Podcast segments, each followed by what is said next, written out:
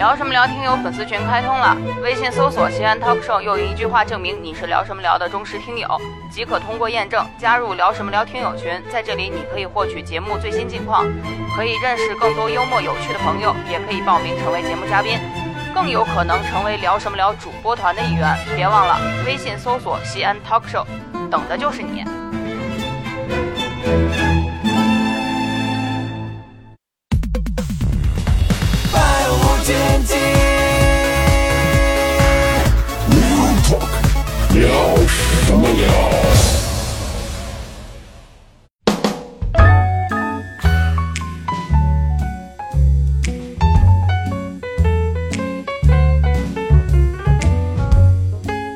百无禁忌 Real Talk，欢迎各位收听，聊什么聊？各位好，我是笑雷啊。今天这期节目呢，呃，只有我自己一个人啊。我很久没有一个人录一期，我觉得我很想录的一点儿这个节目了。那今天这期节目呢，我们就录一期和这个陕西本土文化历史有关系的这么一个内容啊。其实呢，说它是文化历史，它其实聊的是一个人啊，而且聊的是一个女人啊。我相信一说到这个女人，很多人肯定。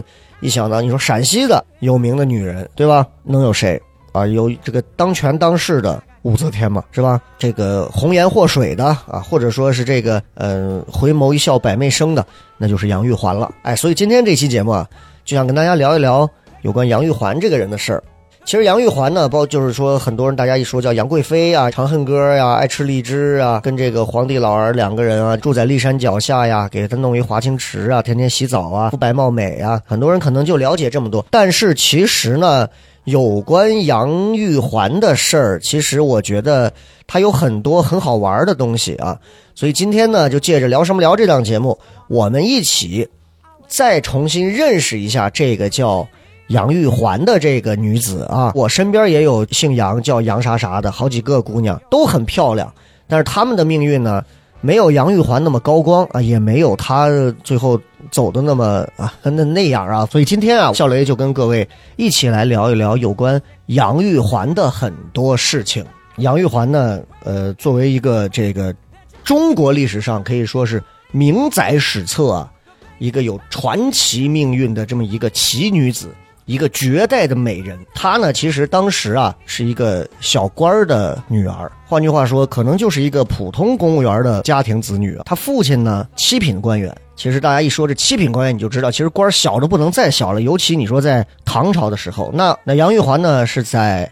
开元七年，也就是七百一十九年的时候出生，生在哪儿呢？生在当时叫做剑南道的蜀州，就是现在四川的重庆这个地方，但是不是那个重庆啊，是这个重庆店的那个重庆，崇拜的崇啊，重庆。他的父亲啊叫杨玄琰啊，当时呢就是担任着所谓的司户之职，就是有点像是咱们现在派出所这片警，专门就管这个户口啊，包括家里面的这些婚嫁、田宅啊、道路啊这些事务。他母亲呢娘家哎姓李。那说到这个杨玉环呐，杨玉环的这个出生的这个地方，一定要稍微跟大家多说两句啊。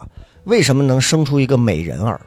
啊，那真的不能不说啊，人家是天府之国四川盆地啊。这个四川盆地，它本来这个气候就非常的温暖和湿润啊，植物也是常年很绿啊，土壤很肥沃。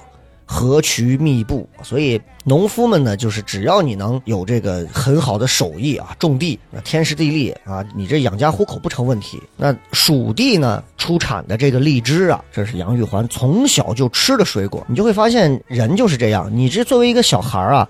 你小的时候，你爱吃的东西，你可能会刻在你的这个饮食的这个基因里头啊，可能会伴随你一生。就你多大了啊？你知道你在吃到你小时候那东西，你都觉得这个东西才对味儿。所以杨玉环呢，在她很小的时候最爱吃的水果，而且杨玉环是她家里面的最小的女儿，她上面呢还有四个孩子，三个姐姐，一个兄弟。民间当时是有个传说，说这个杨玉环出生的时候啊，很神奇。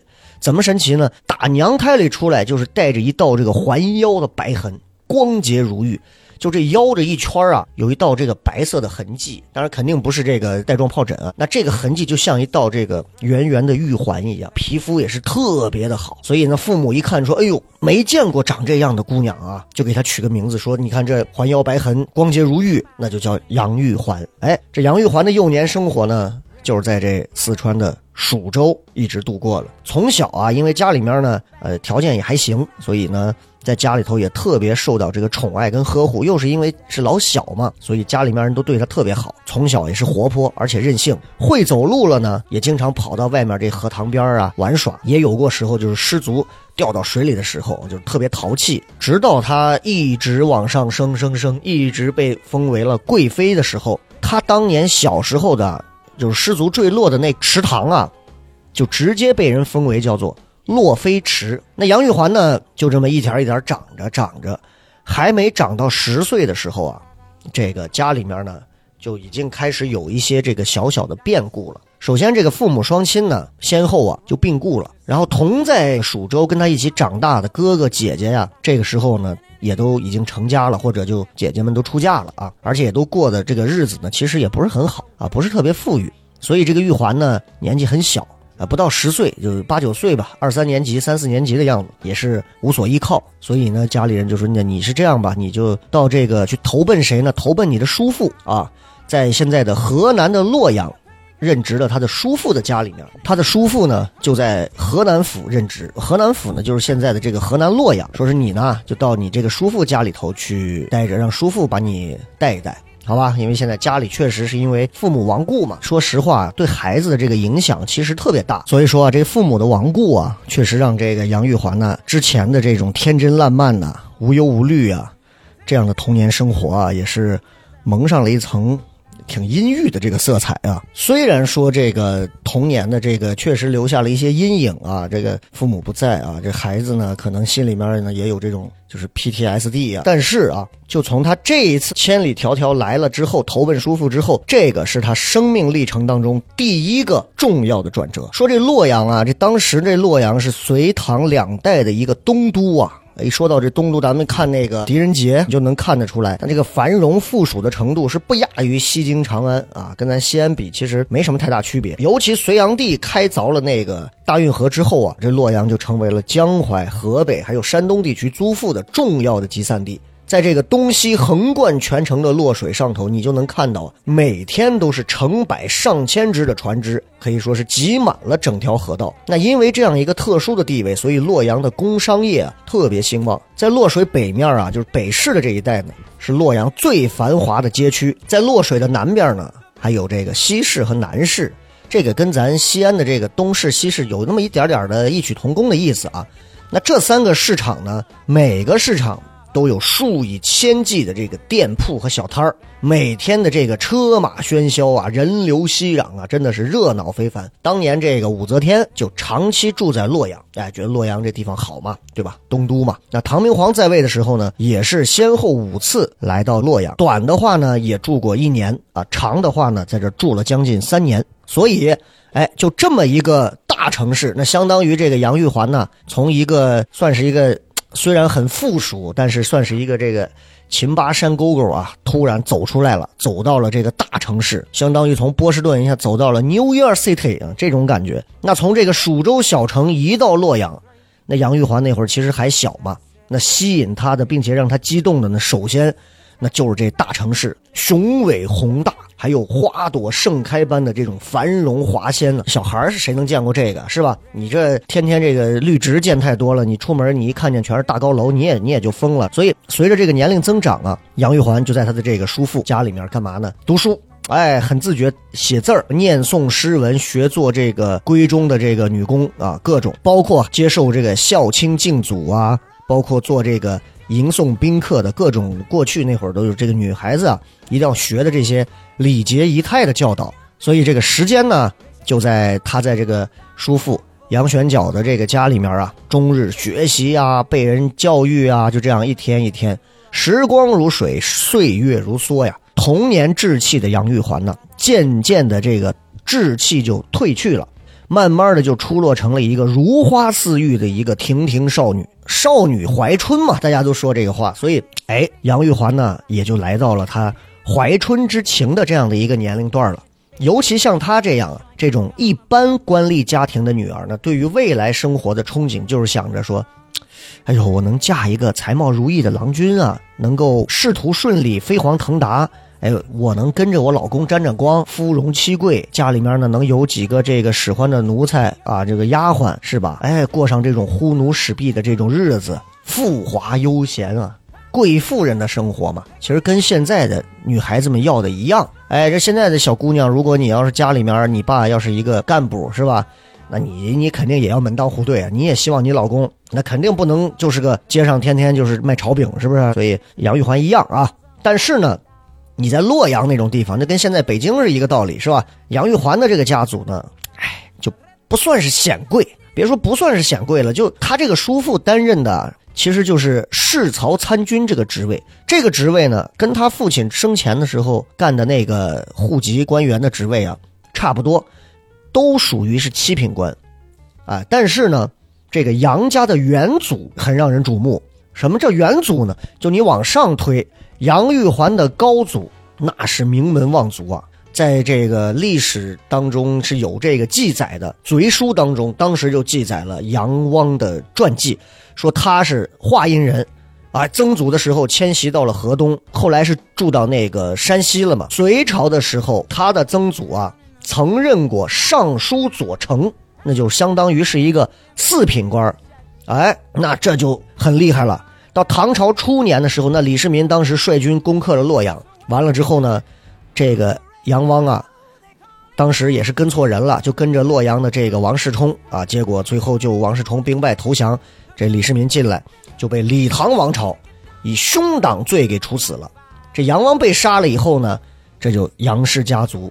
就是你知道就衰败了啊，因为跟错人了嘛，这就是党政之间的问题啊。当然，我们只能是在这个历史有这么一个特定历史阶段下聊这个事儿，其他的这我们就放下不表，好吧？那杨玉环的父辈呢，也就没有了这个显赫可言。这一点呢，跟这个十二时辰里头的那个穿红衣服那个小伙，他的祖上是个宰相，是吧？但是呢，到了他就没落了。是一个意思，但是古人对于这个我的祖上啊有过怎样的荣光，陪先帝如何过如何过，到孙子辈儿、曾孙子辈儿都还是能沾上点光的。但是他家这个呢，确实也是虽说能沾上光，但是也是，啊，你跟错人了就让人给宰了，然后衰落了，对吧？所以这个李唐王朝，人家一冲进来，把洛阳一征服，是吧？直接建立了自己的这个新的国度。建立了之后呢，那就开始要赏啊，赏罚分明啊，对吧？你是旧的党羽的，我全杀。哎，你只要是这个跟着我刚刚一块打下江山的，全赏。达官显贵基本上那会儿全是跟着李渊父子。起兵打天下的功臣，你想武则天当时他的父亲，那就当时就是一个做木材生意发家的一个商人，但后来就是投靠了李渊。从太原起兵的时候，当时这块的功臣，后来直接就升到了正三品，封应国公啊。你再回到杨玉环的这个叔父家里啊，杨玉环虽说这个家门呢不是一个显贵之族，但是杨玉环在叔父的家中呢。他也没有那种就说是吃不饱穿不暖的这种或受欺负的这种忧虑，官府的这个俸禄，包括朝廷啊给的这个田地的收入啊，这一家人吃吃喝喝温饱富裕足够了。那可能呢也是跟他继承了他这个呃之前元祖具有的这种高贵气质啊，再加上这个杨玉环呢有这种巴山蜀地的这种灵秀之美啊，这杨玉环呢长得是真漂亮啊。书上头就说说这少女玉环呢。面容是天生丽容，身材丰美，头发浓黑，肤色白皙，等于就是美少女呗，对吧？就你就往美少女战士黑头发就往这上想啊。然后性格又特别好，欢快活泼，有那种川妹子的劲儿，是吧？蕴含着这种蜀中温暖和舒的一种女性的气质。她最让她的叔父杨玄角特别特别惊喜和欣喜的是什么？这姑娘聪明，特别聪明，天赋聪颖。从小啊，他叔父就教他琴棋书画，发现他对这个音乐舞蹈特别喜爱，而且他不是像咱们现在孩子说是喜爱，就是爱扭个屁股就完。人是很有悟性，不是所有的这种官宦家的女儿啊都能有这种优雅的天分和爱好。所以呢，这个杨玉环呢就在叔父家，哎，叔父也看着这姑娘也慢慢长大了啊，已经到了豆蔻年华，长得是漂亮，可是呢。就跟这个电影里的桥段一样，女孩子女主啊，女一号已经准备好了，那接下来这故事要怎么发展呢？还没抓住自己的这个未来命运，对吧？少女的幻想，说我这一看我这洛阳城东都洛阳这皇家宫殿这么巍峨，这个王宫府邸这么宽敞豪华啊，这车马，好家伙，这络绎不绝呀！这这这全都是权势的荣光，富贵的气派。所以这姑娘其实就杨玉环呢，这耳濡目染呢，潜移默化呀。其实这个价值观呢，就在这少女心中啊，也就慢慢的形成了，就觉得说，嗯，这个世界也应该为我所有啊。这个小姑娘呢，你看为什么说环境特受影响啊？不要轻易的去往大城市飘，飘的话呢，你得有知道自己要什么。那杨玉环呢，就知道自己要什么。就在说到开元二十一年，也就七百三十二年的时候，秋天那个时候呢，咱们关中啊，雨下的不断，好雨成灾啊。长安城里头呢，谷子的价格就特别贵，因为地里面都给淹了，所以你说。谁家的这个仓里头有谷啊，有粮，那价格就特别贵。到第二年的正月啊，这唐明皇呢就率领着朝廷的文武官员啊、后宫的嫔妃、皇子、公主一大队人马，浩浩荡荡就来洛阳了。这个明皇每回只要东都啊，只要往东都来走一趟啊，那除了政治上他是要加强一下中原对这个江淮地区的控制之外，都跟关中缺粮有关系。那这个也是。唐明皇第五次，也是他最后一次来到洛阳，和他第一次来已经差了两年又十个月。这唐明皇呢，待了几年之后啊，到了这个开元二十三年，也就是七百三十五年的七月份，唐明皇给他的女儿咸宜公主操办了婚事。这咸宜公主呢，是这个武惠妃生的，就跟他哥哥寿王李瑁一样，也是特别受到父皇的钟爱。那在这就要说到咸宜公主的驸马，这个驸马叫杨回。这个驸马呢，跟这个驸马他他爸呀，这俩人呐都很厉害，两个人都娶了公主。他爸娶的是唐中宗的这个女儿长宁公主，父子俩可以说都是皇家的驸马，所以这一家可以说荣宠非常。那为了能让自己女儿的这个婚事也能如意啊，这唐明皇就破例，把公主享受的这个封户从五百增到一千，啊，那。这个公主封户五百的制度呢，当时就是唐明皇定的。那因为特别偏爱女儿，打破旧制，重立新规，那就是因为武惠妃啊特别受到唐明皇的这个宠爱。那到了这年十二月的时候，哎，唐明皇呢又给他的儿子寿王李瑁说啊成婚吧，母宠子贵啊，这是唐朝很常见的事情啊。只要你你妈跟人皇帝这特别好，那你这生多少个孩子，皇帝爱的要死。所以唐明皇呢，就对这个寿王李瑁的婚事也特别的关切。那按照传统，皇子结婚，那必要在家族显赫的这个血统高贵的姑娘当中挑选一个美丽贤惠的做王妃，也不能是随便找一个普通老百姓啊。那这个事儿呢，就在洛阳城当中啊，炸开锅了。家里头只要有妙龄少女的这官宦人家呀。好家伙，那就是奔走相告啊！这改变咱命运的机会来了，巴结的、请托的，啊，想办法求媒的，包括那些年纪轻轻的啊、未出阁的这些少女，体质健康的，哎，长得好看的，都在默默的祈求神明降福到自己头上，这就有一种东方灰姑娘的感觉啊！那到了十二月的二十四号，礼部尚书李林甫。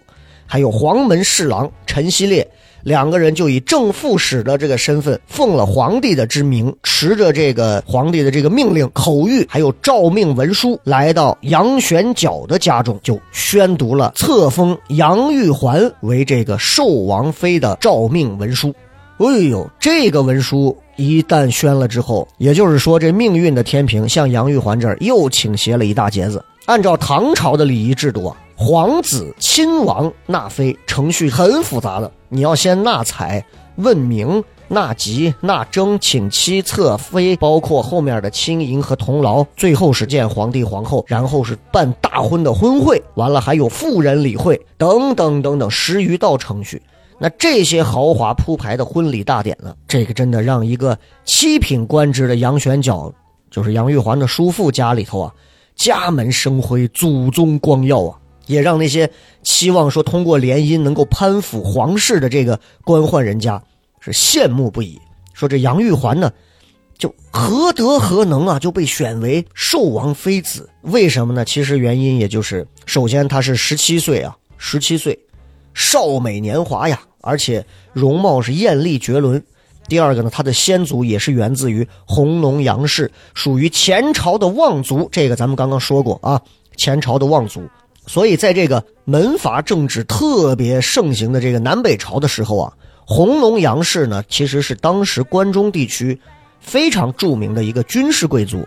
这杨玉环的先祖啊，跟这个杨隋皇室啊，都是源出于此。唐朝刚开始的时候，对旧的这些门阀士族啊，就开始排斥。压制，同时呢，也开始选自己的官吏做这个科举制度。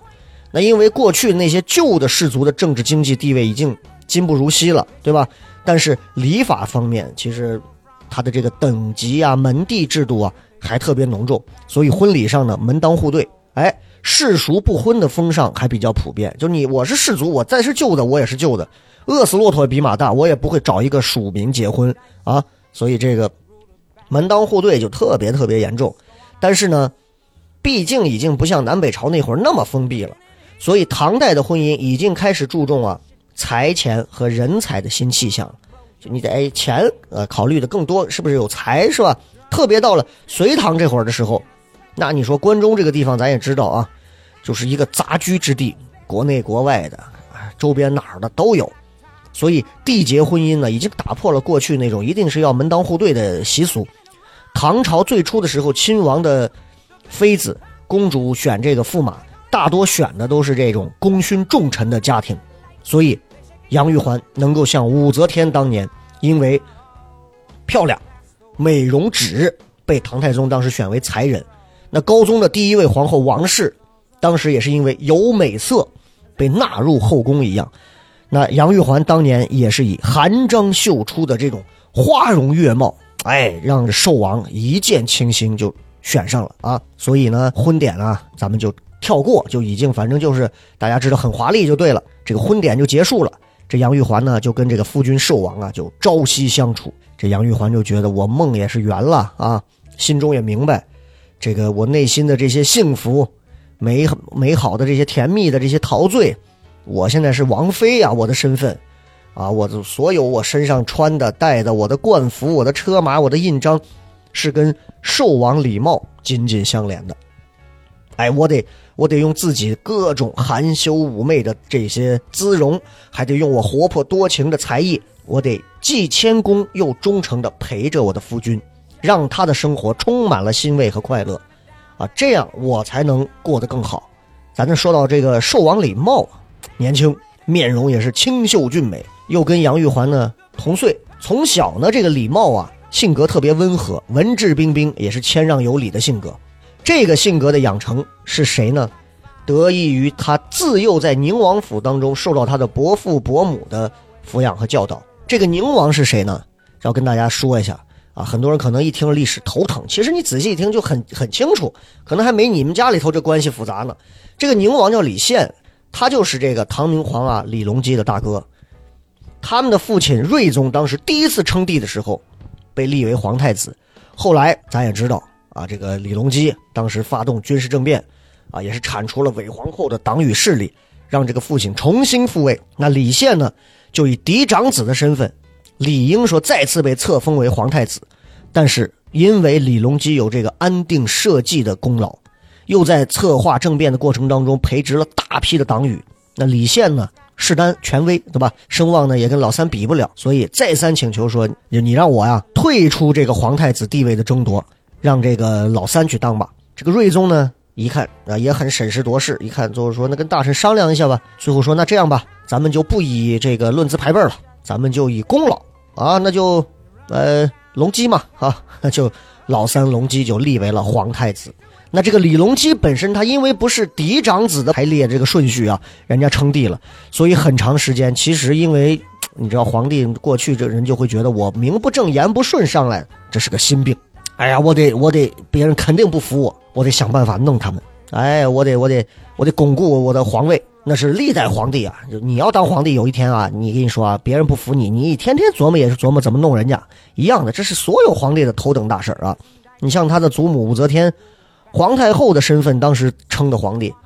最后武则天时期，当时武则天任用酷吏呀、对所有危及他的皇权的那些李唐宗室和臣子无情的打击，制造了多少的冤狱错案啊！包括一些杀伐淫威。就李隆基呢，吸取教训，说对这种可能发动宫廷政变的兄弟们，一个是采取了严防死守的这个措施，他一登基就采纳宰相的建议，说让弟兄们啊啊派到外头，啊就规定诸位这个就只能啊外任不握实权，就是你给你们个你都是王，但你们调不了兵遣不了将。那到了开元九年的时候，这个李隆基啊又把所有的兄弟们又召回京城，不许他们和群臣交接，禁止各类的王啊、公主啊、驸马呀、周边的亲戚啊相互交接。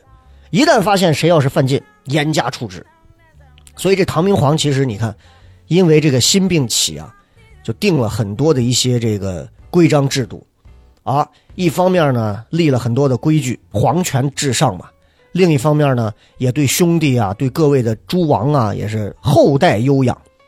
怎么优养呢？就是我好吃好喝供着，声色犬马的时代，消磨你的政治意志，让你根本不想跟我争啊！每天是有吃有喝，啊，有钱，有女人，什么都有，你就不会跟我争这些东西了，啊，对吧？那会儿要有抖音，我跟你说，天天让他们每天拍二十个抖音，我跟你说，让这帮子皇臣贵族一个也不想当皇帝了。所以呢，在旧史当中，其实对唐明皇跟兄弟们的这个友爱啊，记载了很多。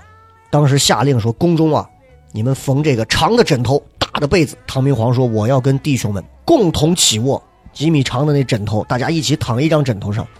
就这是李隆基能干出来的事儿。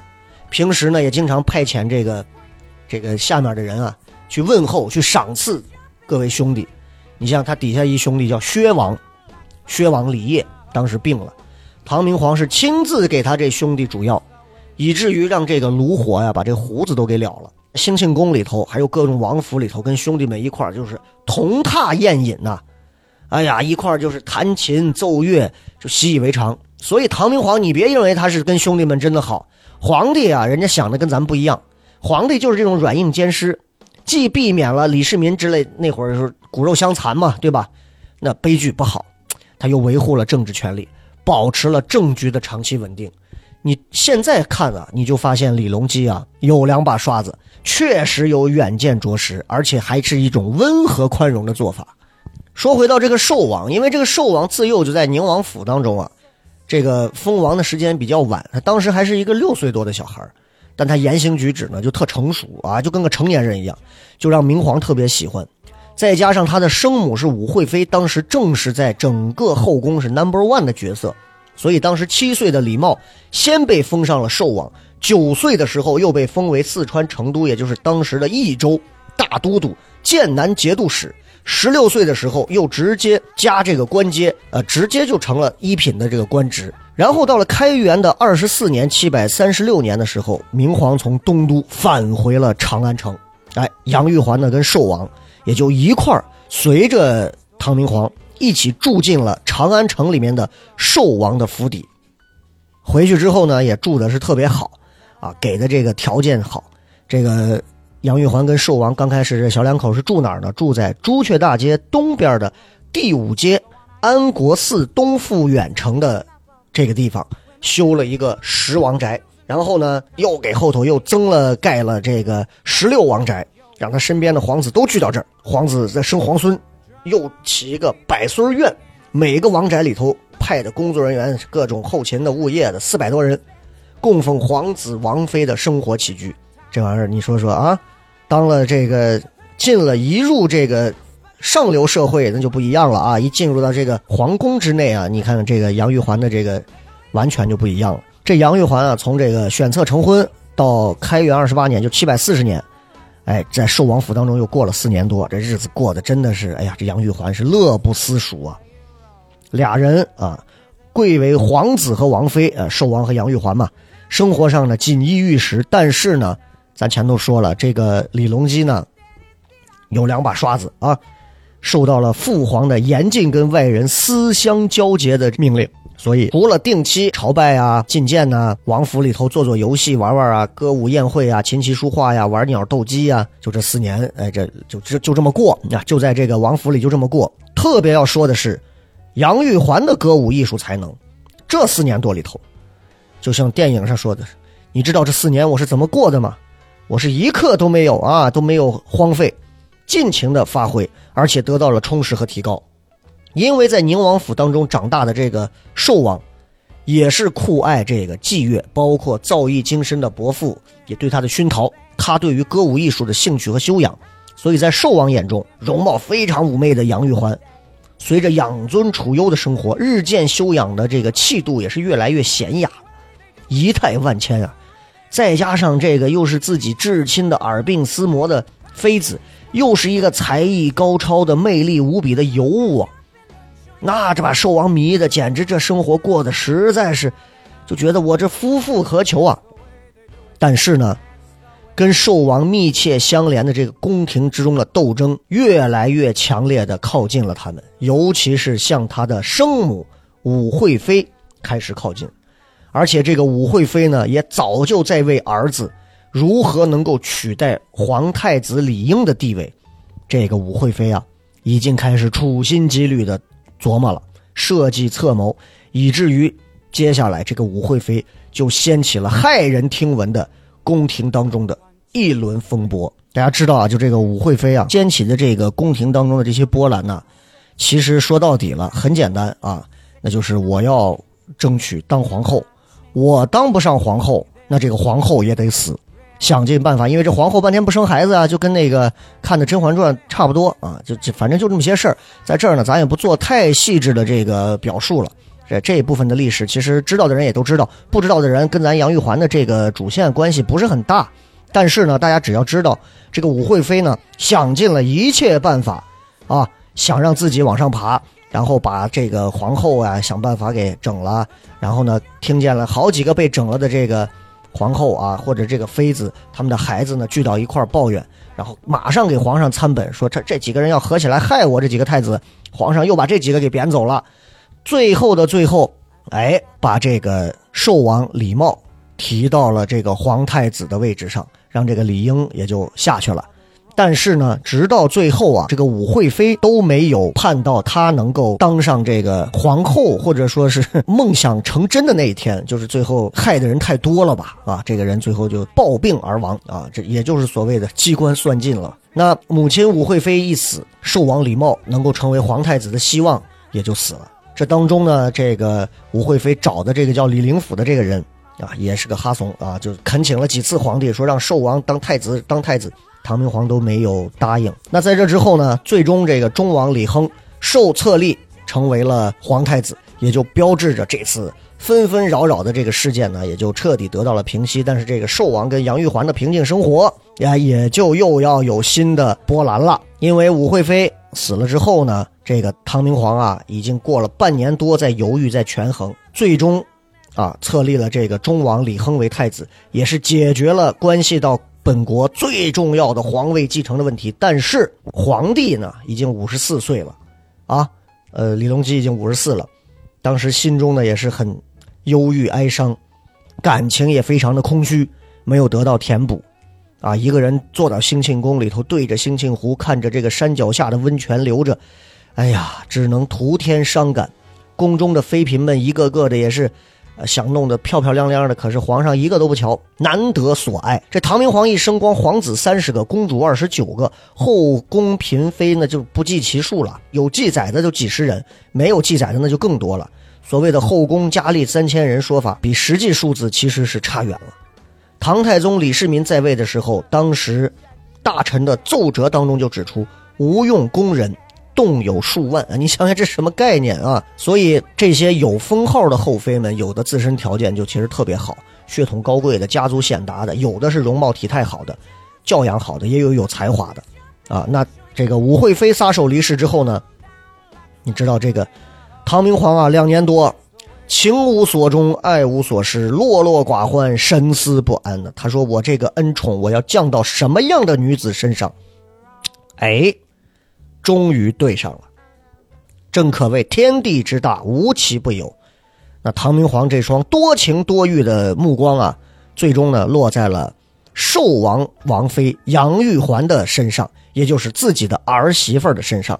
突然发现，哎呦，我这个儿媳妇儿不仅倾城倾国的美貌，而且歌舞才艺堪称绝世无双。她跟我这过去已经作古的王皇后武惠妃类型还不一样，只有她才能替代她死去的婆婆武惠妃，在我这个公公心中占据的位置。那你说这玩意儿于过去于现在，这都说不通是吧？你说公公喜欢儿媳妇儿是吧？到底是他上脑，还是还是他真的是有什么别的想法？那这个其实史书当中呢，对于皇帝的这一番作为非常少的记载，史书上最多就是或奏、或言这样的字迹，说的非常的模糊，就有可能皇帝也是不会让。这个史官会记录这样的东西啊，那有的唐明皇传记当中就认为说，这到底是谁给出的主意呢？有人说呢，这个是太监高力士啊，呃所作所为，说是想要在皇帝这儿呢，因为特别知道揣度皇帝的心思嘛，所以就把给皇帝建议说，你让这个寿王的媳妇儿入宫。但是呢，后人也分析了，说这皇这个这个高力士啊，都这个年纪了，他不需要这样。他已经到达了一个高度了，他没有必要，而且他知道这个离间皇亲骨肉之情，这是什么样的一个罪过，所以各种各样的猜测表明，这是唐明皇本人的心意，就跟当年唐太宗的玄武门事变之后收纳弟媳妇就是齐王妃杨氏一样的道理。即便有大臣劝谏，你也难改皇帝的这一腔钟情啊。那当时这唐明皇就说：“我我我就要我招我这儿媳妇招入宫了。”接下来呢，这。唐明皇需要考虑的就是，我得用一个什么样的方式和方法，选择什么时候的问题。这唐明皇啊，不愧是唐明皇，特别厉害啊！这个高力士呢，当时也给他出了一些小小的计谋，于是就有了。当时这个唐明皇说：“哎，给我的生母啊，做一个这个追思会嘛，啊，然后呢，敕命寿王妃为女道士。”这个命令，说实话。是有点不要脸的啊！这个命令是真的挺不要脸的。总之就是一句话，哎，你想想，你如果是亲爹，然后你看上你儿子的媳妇儿了，你现在就说那是这儿子，先给你奶奶要要办一个这个追思的仪式，让你媳妇儿给咱当女道士去，就这么一句话，你说这谁敢不听啊？这没办法呀，这个杨玉环呢就直接进入了道教。也是为了他下一步把他招到宫中预设啊，做了一些很好的铺垫。我觉得这是很厉害的一个事儿。李唐一代呢，这个要说明一下啊，皇室里头呀，公主特别多，两百多位，先后出家的呢也有这么十来位，但是呢，大多数出家的啊。他们是入道，但是呢不是佛，哎，就是他只是进了这个道教，但是他不像那些尼姑一样，像打坐那种啊，没有。所以当时睿宗在位的时候呢，西城公主还有隆昌公主，当两这两个公主啊是唐明皇的妹妹，两位呢也当时哎就为女道士，两个人的道号啊叫金仙和玉贞。到了开元初年的时候，唐明皇的女儿万安公主也是以这个给睿宗啊追福，然后出家入道。这些公主们入道以后啊，原先的这个荣华富贵，它不像说是被打入到了什么，对吧？它什么都有，荣华富贵啊，这个公积金各方面三金什么都在。朝廷呢也是照例呢给供各种各样的日用的资财，各方面都有。但是社交方面，说实话，反而比当公主那会儿啊更好，因为作为道姑，其实比公主那会儿更自由，不受约束。咱们说到这个道士啊。这个道士大家其实都知道啊，一种宗教职业嘛，对吧？也是奉守道教经典规戒的一种职业啊。那这个度道呢，就是举行了一定的仪式，让一个普通的像我等啊世俗之人出家入道。这个道教追求的呢，成神入仙。那唐代那会儿啊，男女的道徒啊，全部都戴着这个黄色的帽子，所以叫皇冠啊，不是咱车那皇冠，就是那黄色帽子，女冠或者叫羽人、羽饰、羽毛的羽啊。说到这个唐代的道教啊，这个清规戒律啊，着实是不严格。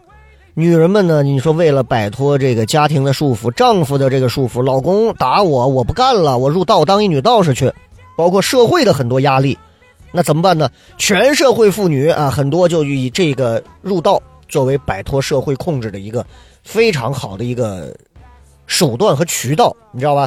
所以很多的这个女道士啊，他们的这个社会阶层的这个交往啊，三教九流，什么人都接触，也很自由啊，跟这个达官显贵啊、文人名士啊各种交往，而且是浓妆艳抹，同席共饮。你想想，这搁现在，你什么时候你在哪个 social 的场合，你见过一个女道士说，哎，这是咱哪个观的女道士？没有，现在都比那唐朝严多了啊，有的还能无拘无束的，就是追求爱情。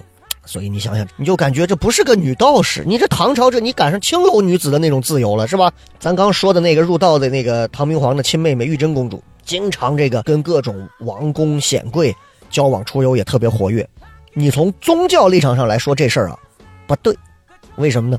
你唐代女道士，你不守清规啊，你有辱教门呐、所以为什么你说后世的很多学者啊，在一提到唐代时候那些教，就是所谓的这个道教啊，当时的那些规则啊、规范啊，就斥责，尤其是斥责女道士近于娼优，就你们跟小姐没什么区别了，是吧？你们这社交花啊，但是各位，但是从唐代的这个社会的整体的状况，咱们去观察，女道士们的这种自由放任啊，行为风流啊，他们的这个容色才情啊，受到很多文人墨客的津津乐道啊。但你知道，在很多的一些传世的唐诗当中，就有很多就是来歌颂他们的，哎，还有很多诗人跟这个女冠，就是女道士啊，互赠这个情诗的这些词。你像这个有女中诗豪之称的女道士李烨啊，当时在明皇的时候，到德宗的时候，哎呀，那个女道士生活的这真的四个字：浪漫不拘，就是完全不拘一格的浪漫。慢慢慢慢的呢，他就哎这个诗名就传到宫里了，后来受到了皇帝的征召。备受礼遇和赏赐啊。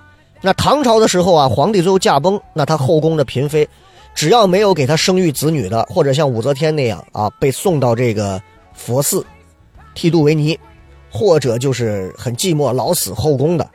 那至于很多皇家女子离俗入道的，并不是因为说像老百姓啊离婚离异了呀，再也没有适合夫家的那些，那大多数皇家女子离俗入道都是为了。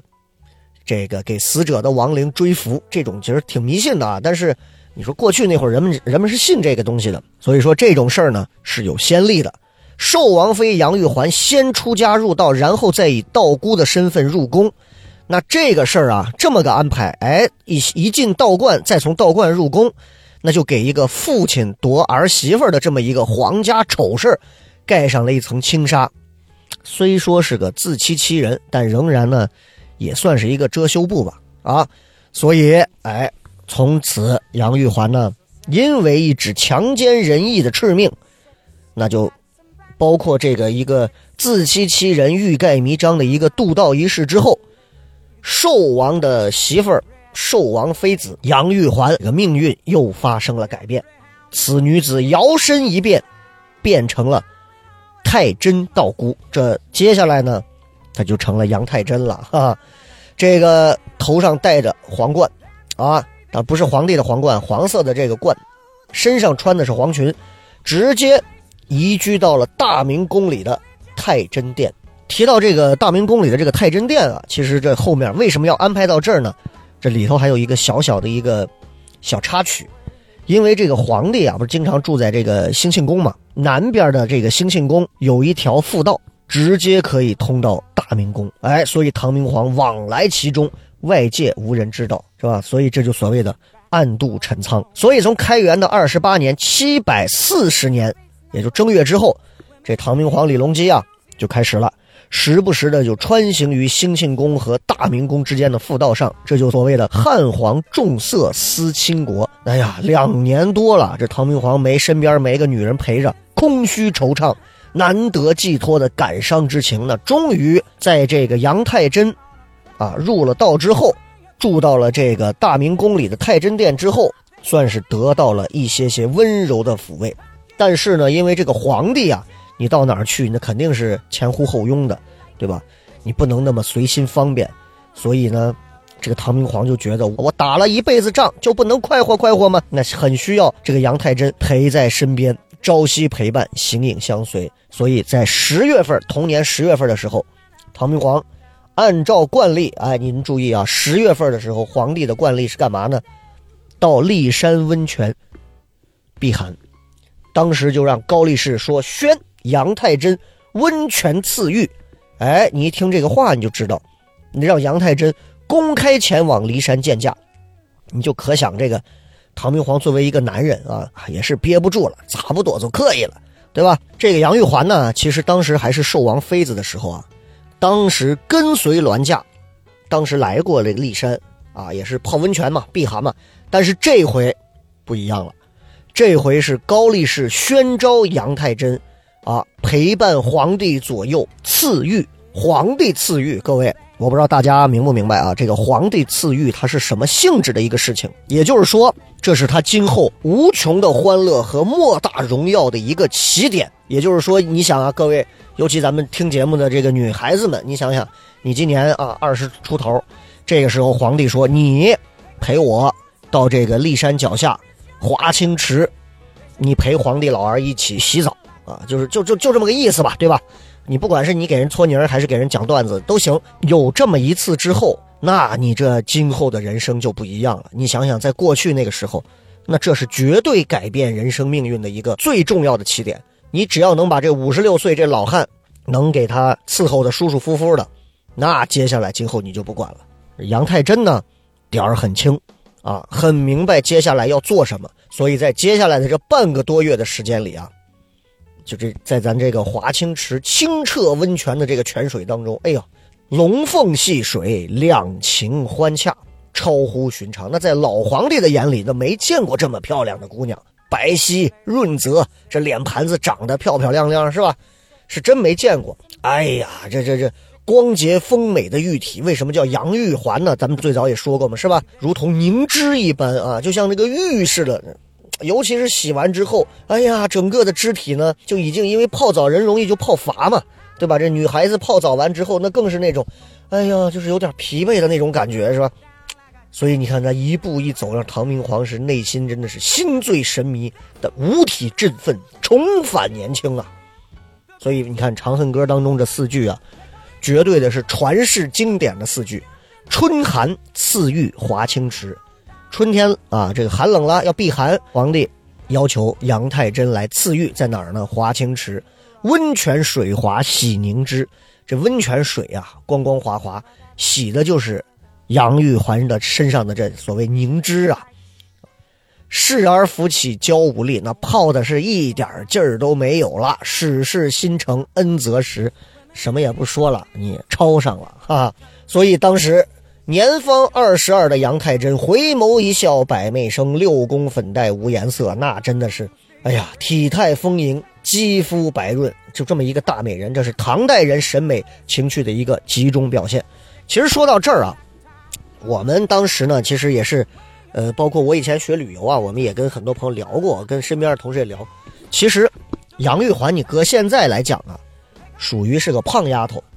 不属于咱们现在的那种，因为现在很多姑娘，你知道，都是一整容，都是整整成那种欧美人的那种样子。其实那不符合亚洲人的这个审美和亚洲人的骨骼。但很多姑娘整的那个样子，呃，网红脸嘛，看上去好看，但其实不耐看。就杨玉环这样的，当时我们说杨杨玉环就是唐朝人的以肥为美嘛，胖她是有她胖的道理的。当然，你说她真胖的跟那仕女图上画的似的，就那么胖吗？我觉得也不尽然。就是一个有肉感的、长得白白净净的一姑娘，而且呢，五官应该是非常好看的，啊，我觉得这个就是唐朝人，就陕西男人的审美，但咱还是知道，我觉得是有点偏向。你看很多陕北姑娘长得很好看啊，我觉得多多少少也是有混搭一点这种感觉在里头的啊。这是题外话。总而言之呢，就是唐代人呢是比较崇尚健康自然的美的。所以不像咱现在啊，女生要腰要多细啊，那玩意儿不健康。对女子的这种体型、肌肉啊、肉脂肪啊各方面，它是要丰腴，它不是要那种骨感的。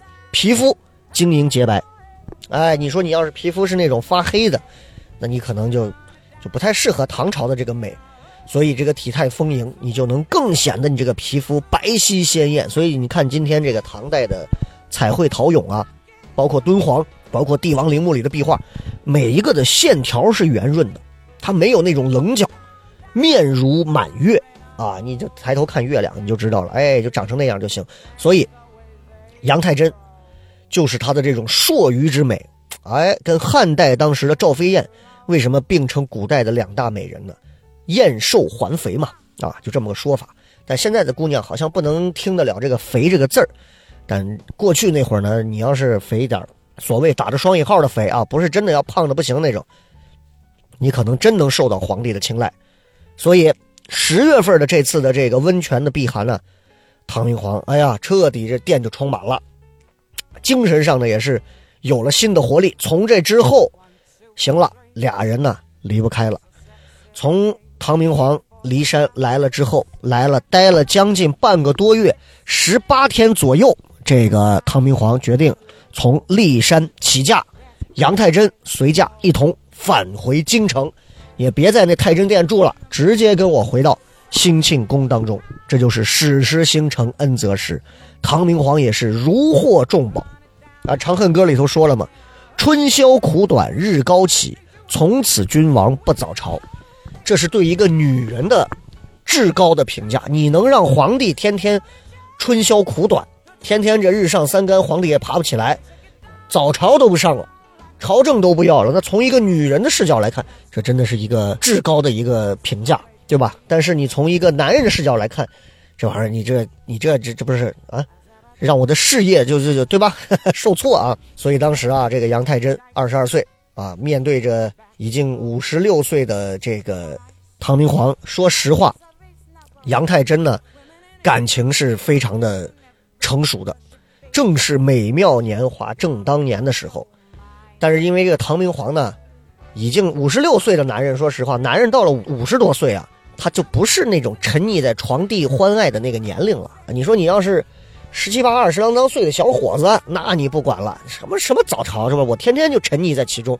五十多岁了，唐明皇点儿也很轻啊。这所以，如果你要说是唐明皇只是为了单纯的追求这个肉欲宣泄，那杨太真姿色再好，你说实话，你这后宫的佳丽那漂亮的太多了，你想让唐明皇痴迷，那不是绝对容易的事儿。让唐明皇对杨太真这么迷恋如醉，还有一个重要的原因。就是他的艺术才能，这一点上其实也给咱们很多女孩子说了一点。记住啊，就是皮囊这个东西啊，它终究是会过去的。你别看你天天啊，你晒你大长腿，啊，你前凸后翘，那你是二十多岁，哪一个人经历过那一阶段都是肤白貌美、皮肤紧致，对吧？那你二十多岁过去了，你还有什么？尤其你对于一个五六十岁的男人来看，我们知道二十多岁的姑娘有的是，但是呢。那个东西转瞬就会消逝，能留下的是什么？聪慧的头脑，高超的艺术才能，你才能锁住这个男人的心。杨太真就是这样，天资聪颖，通晓音律，擅长歌舞，甚至可以说他是一个天才的艺术家。他特别擅长的是舞蹈，比如说这个叫胡旋舞啊，但是动作要求极具旋转如风的，就一直转。这个没有一点舞蹈功底，你这转两圈你就吐了。你说皇帝直接就给你砍了，对吧？包括还有这个身披这个羽服长纱，哎呀，就特别漂亮的。我们说都知道的后人传唱度很高的霓裳羽衣舞，名传千古。哎，这就是某年的春天，唐明皇呢就在这个木兰殿前头说办个宴会啊，开个 party。当时木兰花刚好开放了，唐明皇呢啊心情不好。杨太真一看呢，说皇帝啊，您心情不好。我给您跳一舞吧，啊，趁着醉，献上了一曲《霓裳羽衣舞》，那个舞姿啊，宛若祥云飞鹤之势。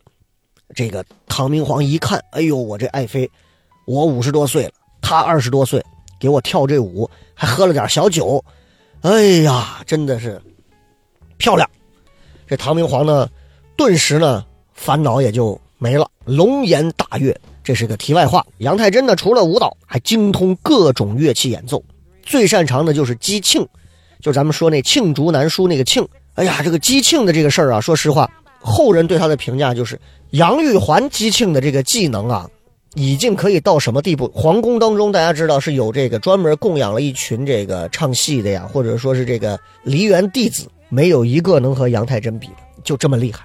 这杨太真呢，也很擅长弹奏琵琶。再加上他的这个歌唱技能，配上这个乐工伴奏，天衣无缝。所以你看，在宫廷当中，经常给皇上陪宴的时候啊，经常就手持着这个夜光玻璃杯，一会儿笑一会儿喝啊！你想想，这让唐明皇，你说这我这爱妃是吧？入得厅堂，下得厨房啊，上得了卧室，对吧？出得了对吧？这，你说这女人谁能不爱？是不是？我觉得我要一男人，我要五十多岁碰见一这样丫头，那把我拿的也死死的。为什么？那真的是，不光是漂亮啊，她还能有能够留住我的很多注意力的东西啊。所以，为什么说唐明皇这么爱她？很大程度上因为她的艺术才能，唐明皇是特别赏识。唐明皇这个人呢，他本身呢，除了是一个非常杰出的一个封建政治家，他也是一个优秀的艺术家。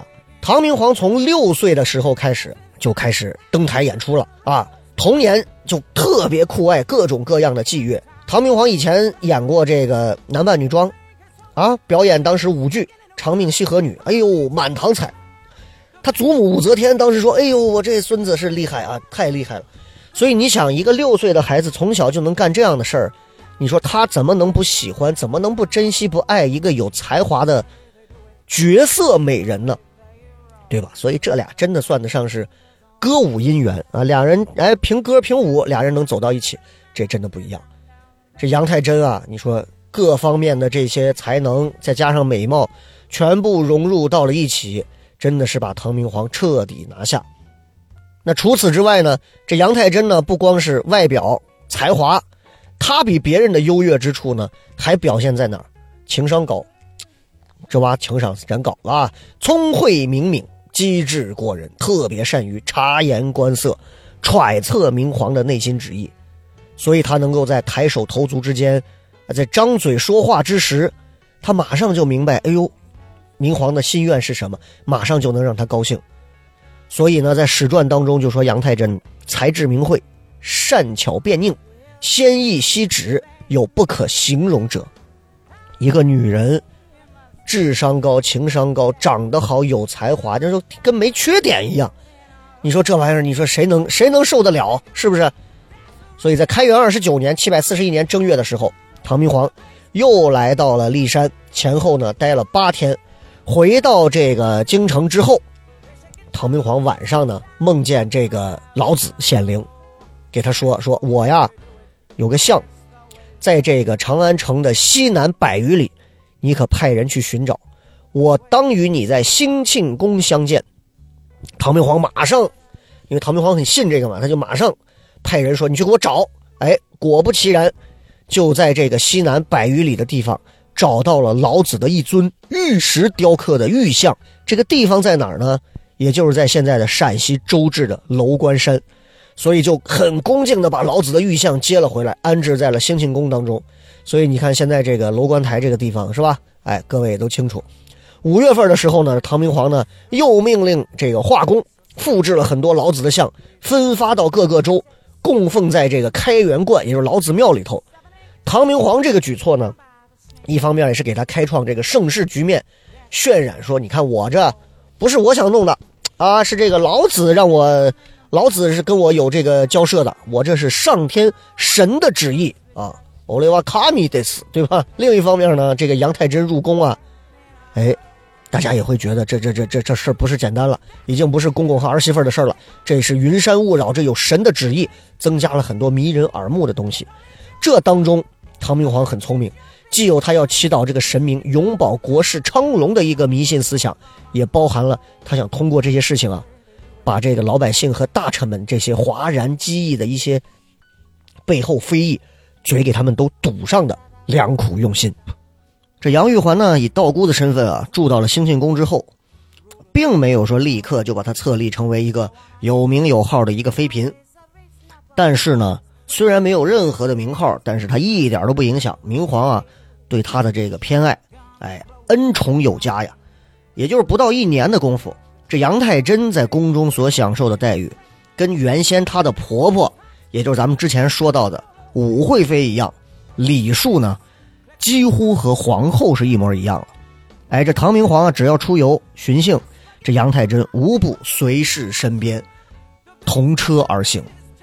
大家可以想到当时那个《十二时辰》《长安十二时辰》那个电影电视剧，杨太真哎，什么时候皇上登花萼楼，他跟后头；皇上兴庆宫，他跟后头。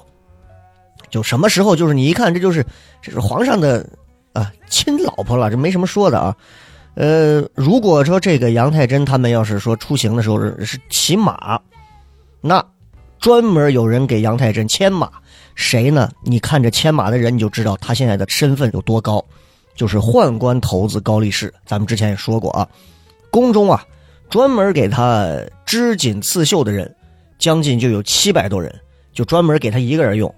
还有专门几百人呢，给他专门容造雕铝各种的金玉器物，给他过生日的时候用，啊，节庆的时候给他用。这杨太真生于蜀中，大家都知道啊，这个蜀中之人大多数呢，姑娘爱吃水果多一些，不像咱们北方很多朋友爱吃面食啊。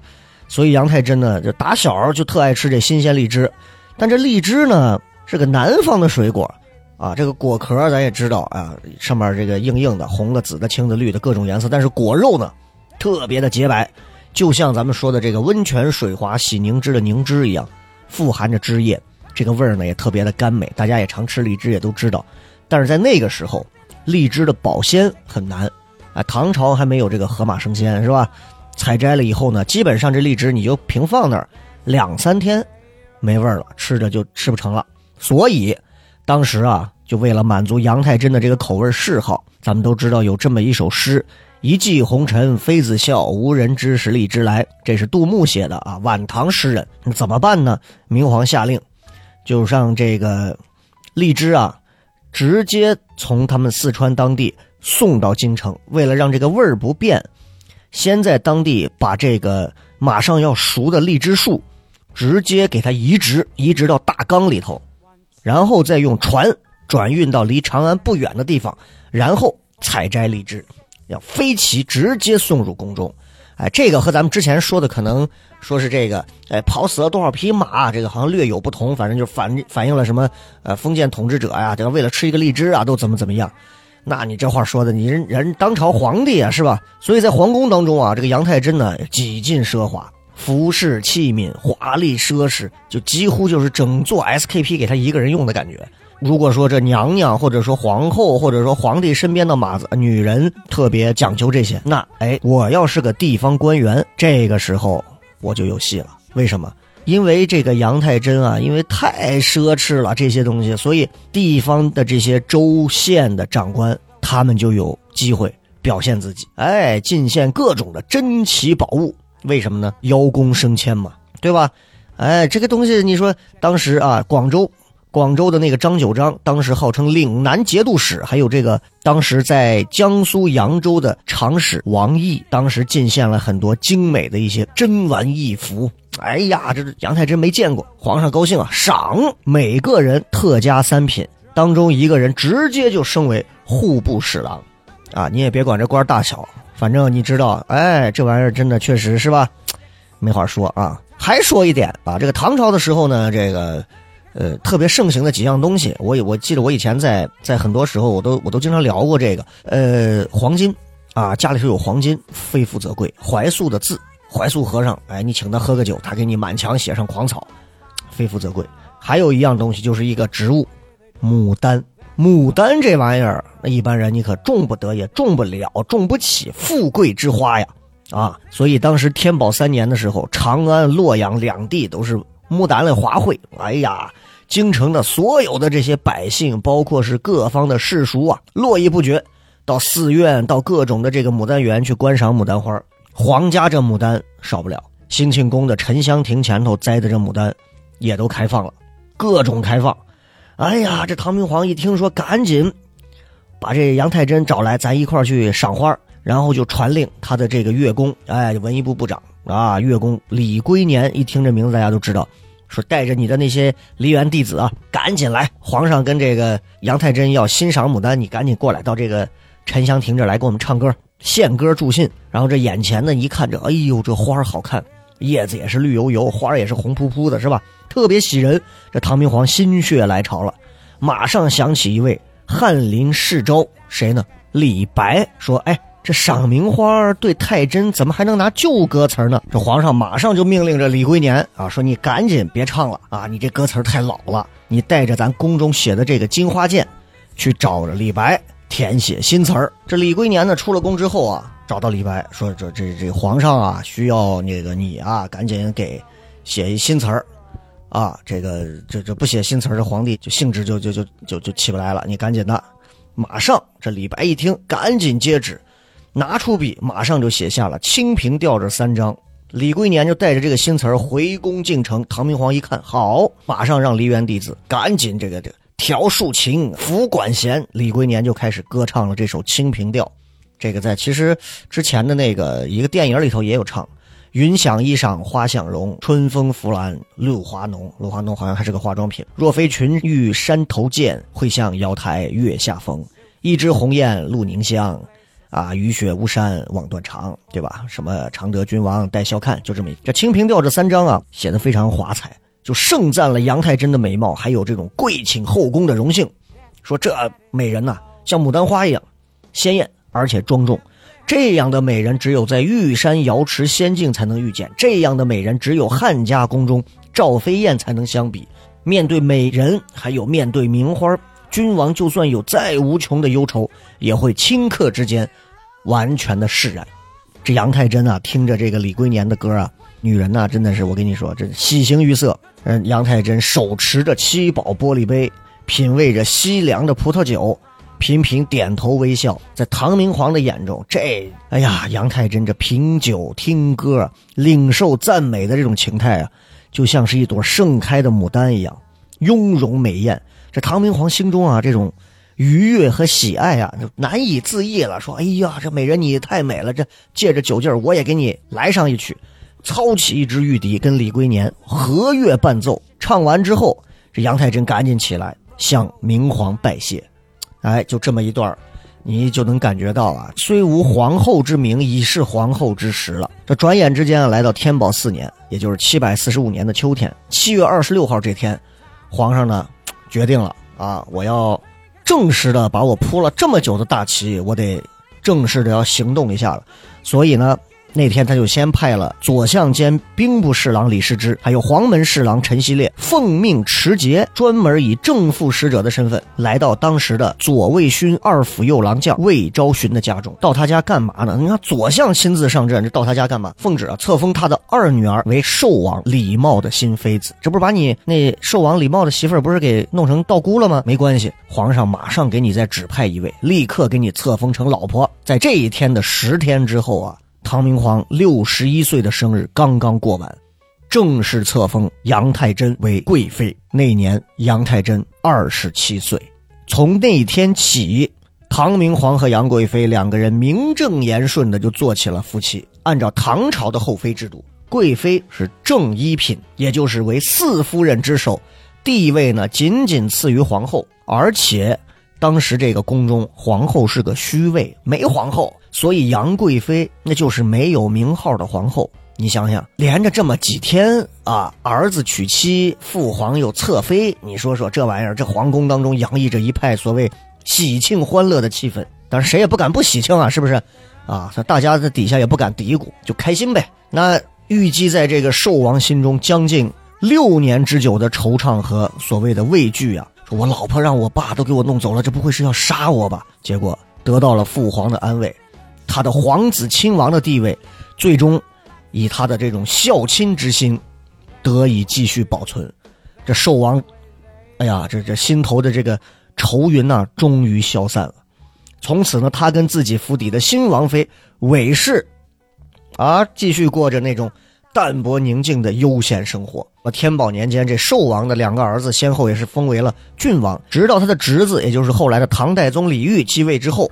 寿王才归西作古，寿王啊，活得算久的。你看，所以说人呐，真的是要别那么拼啊，就是就是玩的开开心心，淡泊名利。寿王活了将近六十岁，在唐朝这已经算可以了啊，也算是得其善终。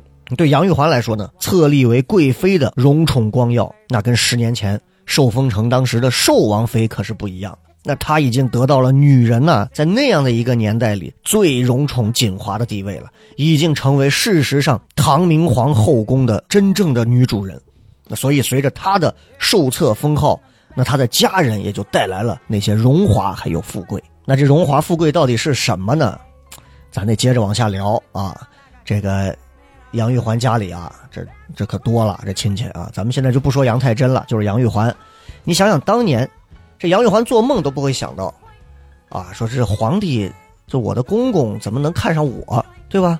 面对这种这这这这世俗的这些压力，直接给我一道敕命，直接给我弄到道观了。完了之后，直接宣召入宫了。他能想什么呢？说实话，你作为一个女人啊，你敢违抗圣命吗？他当时但凡要是违抗了圣命啊，不光是他自己跟寿王祸事临头，可能还要殃及娘家的一门老小。因为这个封建时候这玩意儿，啊，你只要被皇家选为后妃的女子，他们的婚姻大事啊。不是在关于个人终身了，一人册封，家门荣幸。再者啊，盛唐时候呢，这个整个社会啊，还没有那种宋明理学昌兴之后的那种所谓从一而终啊，啊，所谓的饿死事小啊，失节事大呀那种贞操的那种理念啊。对杨玉环来说，我是违心的顺旨，还是欣然的接受这个旨意，他都身不由己。这其实有很悲凉，就是有一种命运的手把他推着往前走的感觉。那还是要说到杨玉环本身，杨玉环晋封为贵妃，从此之后，这杨氏家族啊就正式的开始享受所谓皇恩浩荡的这个荣耀了。因为现在可是所谓的外戚啊，就是边外的小亲戚了。那天宝四年，也就刚说七百四十五年八月份，杨玉环从受册之日起，明皇。连续几次追赠他的生父，从最早的太守到尚书，到太尉，到齐国公。他的母亲呢，先是赠了陇西郡夫人，再赠梁国夫人，就是你看平步直上，死了我也让你就是青云直上。按唐代的这个官爵制度啊。太尉是三公之一，三公是哪三公呢？太尉、司徒、司空是整个的执事官职当中职位最高的一阶，官阶是正一品。国公是爵位第三等，第一等是王爵，第二等是郡王，第三等才到这儿。到了外命妇制度规定呢，就是凡一品文武官员及国公的母亲、妻子为国夫人。所以杨贵妃的生生父亲，当年咱们也说了一七品小官在世的时候职位多低呀。死了之后，大展女儿的荣光，得到了活人最高官职的爵位。这玩意儿，你想想啊，如果说他啊，包括贵妃母亲是泉下有知，你说他怎么想？是喜是愁？喜吧，我拿女儿的命运换的；愁吧，你说我活着你不给我，你死了你给我有个毛用，对不对？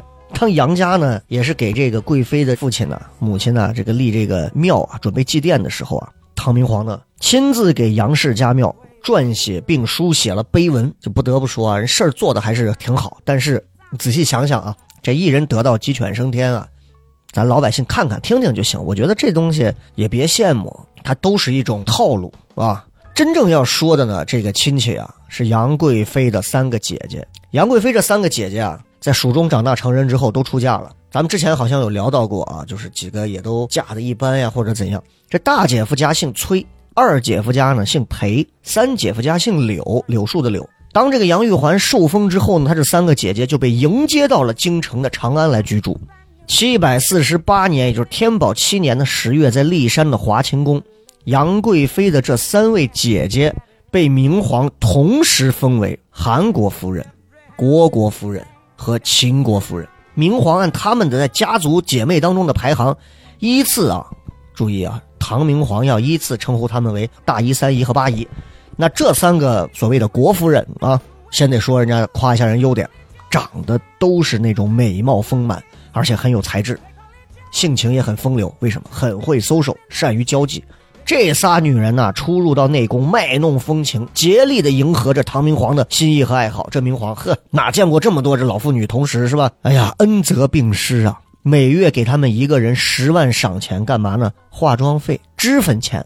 这国夫人呢，厉害了，这是跟随她的丈夫或者儿子的官爵而受封的，这是国夫人才能得到的。可是呢，唐明皇打破成规了啊！我老婆的姐姐，我全部封成国夫人。可见杨贵妃啊，真的是承蒙宠幸之深呐。还有杨贵妃的这些兄弟姐妹，她的叔父受了一个三品官啊，后来又到了工部升了正三品。他的哥哥啊，先是任了殿中少监四品，后来直接就升到了三品。天宝五年又往上接着升。总而言之呢，就是你知道，只要你能跟他攀上一点关系，皇恩浩荡，一个不剩，全部给你升上去。你要想明白，如果有一天是吧，那个就，啊，这一门可能也就。哼一个不剩了，所以这杨贵妃一人得宠啊，带给杨氏家门的赫然重显，引来了所有人的赞叹和羡慕。当时流传的民谣是这么唱的：“男不封侯，女作妃，看女却为门上眉。”那他《长恨歌》里头不也是吗？姐妹兄弟皆列土，可怜光彩生门户。遂令天下父母心，不重生男重生女。就因为杨贵妃这一个，但是呢，任何事儿到哪儿都有转折。杨贵妃家族里的这些兄弟姐妹，基本都是没有多大政治才干的平庸之辈，就普通人，甚至于就是小市民、利禄之徒。真正就是有野心、有才干的，就是后来这么一个杨国忠。咱说说杨国忠这个人呢，很多人了解这段历史的应该知道，这个人是跳不过去的。这杨国忠原来叫杨昭，他是杨贵妃同一个曾祖的堂兄。这杨昭的祖父呢，父亲啊，生前也是这个地位特别低啊。他的舅父呢是武则天的面首。什么叫面首呢？就是嗯男宠啊，男宠叫张易之。后来呢，也是因为宫廷当中的政变就被杀了。这杨昭年轻的时候啊，人呢精明能干，但是就是不分正业，爱喝酒，爱赌博，有一个小混混啊，家族啊、乡里人啊都特别瞧不起。三十岁的时候。左一谦说：“那我不行，我得干点啥。”发奋投入了军队啊，参军，来到了蜀中，也在这个军队当中呢，任过一些县尉这种小官职。但是呢，人这个本性难改，还是有很多的这个恶习，爱赌博。在这蜀中这十多年呢，只要是时运不济的时候，啊，就就就就就去赌博。一赌博呢，这时运就更不济了。幸亏他当时认识一个名叫鲜于仲通的一个富翁，得了一些资助。呃，在这期间啊，他呢也经常到他的堂叔父，就是杨贵妃的父亲家里头去。那个时候呢，杨贵妃他爸已经死了啊，他呢也曾经算是关心照护过他堂叔父的家人，所以当时和这个他的堂妹，应该就是呃大三巴里的三啊三姨那个虢国夫人相好私通啊，是这么个关系。刚刚不是说了，他时运不济的时候认识过一个富翁吗？哎，这富翁啊，当时是那一节度使的一个关系，所以当时杨贵妃册封了以后啊，这这这富翁呢就跟这节度使就推荐推荐了杨昭。那这个节度使一看到这个杨昭，嗯，说是这个，哎呦，长得也行啊，这小伙子啊，而且言谈特别的机敏，很满意，就委任他，你是这吧，当官好吧，给你派个小仕途啊，你去当官然后就派着杨昭走到京城长安。去进献蜀锦，四川的一些这个织物。这杨昭呢，就一路啊，就还不光是送货，而且一路呢，也是认识各种朋友。这杨昭呢，经过虢国夫人还有他的兄妹一推荐，进宫了，拜见了明皇，拜见了贵妃。这唐明皇呢，也是特准，说这杨昭啊，可以随着供奉官出入禁中，这已经是很大的权利了。然后又呢。让他当当了一个参军，所以这个杨昭在宫中啊和朝廷上头啊，人又会来事儿，是吧？哎，巴结权贵，投机钻营，一步一步就爬上了权力的顶峰。这杨昭啊有多聪明？他来到长安之后呢，为什么能够跻身到仕途当中？第一个是借助着他的贵妃姐妹的这个裙带关系，一个呢是依靠他自身的精明能干。这人有多能干啊？咱们举个小例子。他呢，经常呢出入这个宫廷这个进宫当中啊。唐明皇和贵妃几个人呢赌博的时候啊，他在旁边干嘛呢？负责给人计数，哎，谁多少钱，谁多少钱，做的非常详细，而且很准确，就跟我们玩大富翁的时候，旁边有个人专门记账的一样。所以唐明皇呢就夸他说：“嗯，好会计，好度之郎啊，说你这是个当会计的料。”这个贵妃姐妹呢就抓住了明皇这句话，说：“行啊，那就让他当呗。”后来就一步一步一步，最后上升到了。监察御史的地步。那天宝五年啊，这杨昭啊，本来不是监察御史吗？又升迁了，连着升迁，一直升迁，升到最后，他现在就是负责所谓的度支事务的官员。这是干嘛呢？这个度支啊，就是专门负责统计核算国家的这个财富收支的。你想想，这玩意儿，你是跟人赌局的时候，你给皇帝算算钱可以，你这现在让你算国家的财政收入，那你说说？这杨昭这人本来就是一个特别善于搜刮钱财、聚敛财物、搜刮民脂民膏的能手。那天宝年间，唐明皇呢又是那种好大喜功的人，边疆的战事不断，军费开支又大，再加上这个宫中的这个奢侈挥霍啊，所以这钱花特别快、特别多。那就让专门掌管这个钱财粮谷的杨昭啊，日益得到了信任还有重用。天宝八年的时候，唐明皇当时率领着百官参观太极宫。左边的一个库房里面的这个财货钱币啊堆积如山。唐明皇一看高兴，马上就赏了杨国忠紫衣金鱼袋。紫衣金鱼袋，长安十二时辰里头也有。这金鱼袋可是皇族才能享受到的这种东西，这是皇帝赏赐三品官员的服装啊。这个东西能受赏到这样的一个紫衣金鱼袋，那是非常荣光的事情了。那第二年呢，杨昭又兼任了兵部尚书。同年十月，杨昭呢又奏请说：“你想我给我的这个舅父啊，想昭雪。”唐明皇竟然同意了，把当年这个企图谋反的逆贼恢复了名誉了。然后他又觉得说：“哎呦，我这个昭字啊，就是李大钊的这个昭，金字旁一个这个竖刀嘛。”他说：“我这个昭字啊，金刀，这感觉这个对皇帝啊不好，您能给我改一名吗？”这唐明皇说：“好啊，你改名还不容易吗？你看你有这想法，改了啊，为国忠诚，这杨国忠吧。所以自从开元后期。”宰相李林甫把持朝政，排斥异己，所以这杨昭一开始他就投靠着这李林甫，就当他的政治打手，这帮子就走到了一起。经过了大概这么五六年，这杨国忠呢，从一个八品小官迅速爬到了一个权势仅仅次于宰相的地位。这对于一个你想想享有特权的贵族子弟来说，你升的再快也没升这么快的。一般人要升到这样一个阶段。得二十年，但是你知道政治啊，这个朝堂啊，朝廷啊就是这样。这杨国忠刚进朝廷的时候啊，还没发迹的时候，朝中官员都瞧不起他。你这跟着人家几个女人混进来的，你这就是混事儿呢，就嗤之以鼻啊，没有一个瞧得上的。结果没过多久，峰回路转，这这这巴结他的人也越来越多啊。这东西你看，就连这个李林甫当时一看说，这杨国忠。连我的亲信他都整，他都没有办法。总而言之啊，这杨国忠啊是一个清躁狂妄、手段毒辣的人。他呢登上了这个相位，当然这相位登的这个过程呢也是非常的复杂啊，包括之前这个李林甫呢也是病亡了啊，后来他呢又开始各种栽赃陷害，就诬告李林甫说他生前呢想要图谋造反啊，各种。那最后啊，我跟你说这人为什么毒辣？天宝十二年的时候。唐明皇听信了这个杨国忠几个人的诬告，下令削夺李林甫生前的官爵，所有的子弟亲属当中，所有有关的全部流放南方，家财全部没收啊！这受到牵连的、遭到贬逐的四十多个人，而且更恶毒的是什么？你看这个人有多狠呐！杨国忠啊，为了泄愤，让人。把李林甫的棺材打开，把尸体当中口里头含的这个玉珠夺走，剥去身上穿的这个紫衣金玉带然后拿小棺材按照平民葬礼的待遇给他重新给埋了。从这之后呢，人人都不敢再得罪杨国忠了啊！明哲保身，对于军事大国这样的一个情况下，由这么样的小人来执掌着朝政，谁都不敢再有异议了。就在这件事情之后呢，这个杨国忠甚至最后还得到了皇帝的封赏。被赐为国公，所以杨国忠从此之后啊，就把持着朝政，直到安史之乱发生为止。那朝中的所有的文武百官、公卿大臣，因为杨国忠的恩宠权势，人家的位高权重啊，而且又是一个小人，心狠手辣，那每个人都明哲保身，谨小慎微。由此可想而知，从杨贵妃进入宫中之后，直到杨国忠如今成为了国公。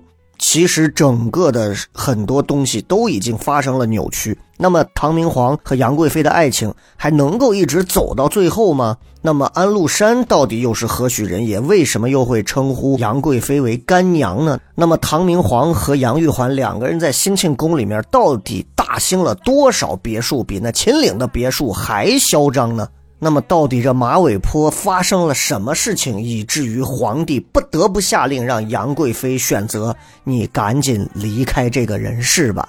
一切的一切，咱们留到下期节目再跟各位一一分享。